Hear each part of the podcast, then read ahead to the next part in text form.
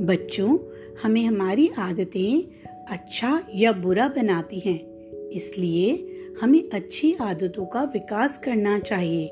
हमें अपनी सेहत का ध्यान रखना चाहिए। व हमें फल व सब्ज़ियाँ भी खानी चाहिए और कभी भी आलस नहीं करना चाहिए। आओ, अब हम एक कविता सुनते हैं जो हमें सही गलत के बारे में बताती है। कविता का नाम है अक्कड़ बक्कड़ बम्बे बो। यह कविता कल्पना शर्मा ने लिखी है। तो आओ कविता पढ़ें। अक्कर बक्कड़ बम्बे बो, अस्सी नब्बे पूरे सौ। राजू ने था केला खाया, उसका छिलका वहीं गिराया। खुद ही उस पर गिरा धड़ाम, चोट लग गई पकड़े कान।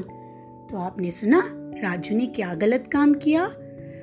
उसने केला खाया और उसका छिलका कूड़ेदान की जगह वहीं गिरा दिया।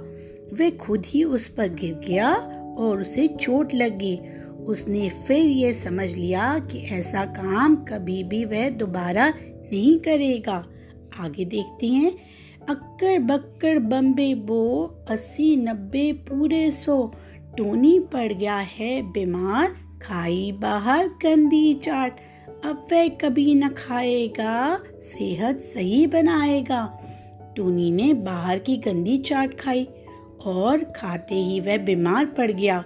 उसने ये सोचा कि आगे से वह इसका हमेशा ध्यान रखेगा और हमेशा स्वास्थ्यवर्धक फल व सब्ज़ियाँ खाएगा और अपनी सेहत अच्छी बनाएगा। अब देखते हैं आगे टिन्नी ने क्या किया। अक्कर बक्कर बम्बे बो अस्सी नब्बे पूरे सौ। दो दिन टिन्नी नहीं नहाई, लगती है देखो अलसाई। अब से रोज नहाएगी, अच्छी बच्ची कहलाएगी। और इससे हमने सीखा कि कभी भी आलस नहीं करना चाहिए और रोज नहाना चाहिए। जैसे टिन्नी ने सोचा कि अब वह भी रोज नहाएगी और एक अच्छी बच्ची कहलाएगी। इस कविता से हमने सीखा कि हमें अपनी सेहत का ध्यान रखना चाहिए।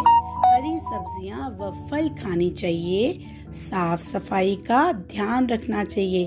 इससे हमारा शरीर स्वस्थ और मन प्रसन्न रहता है।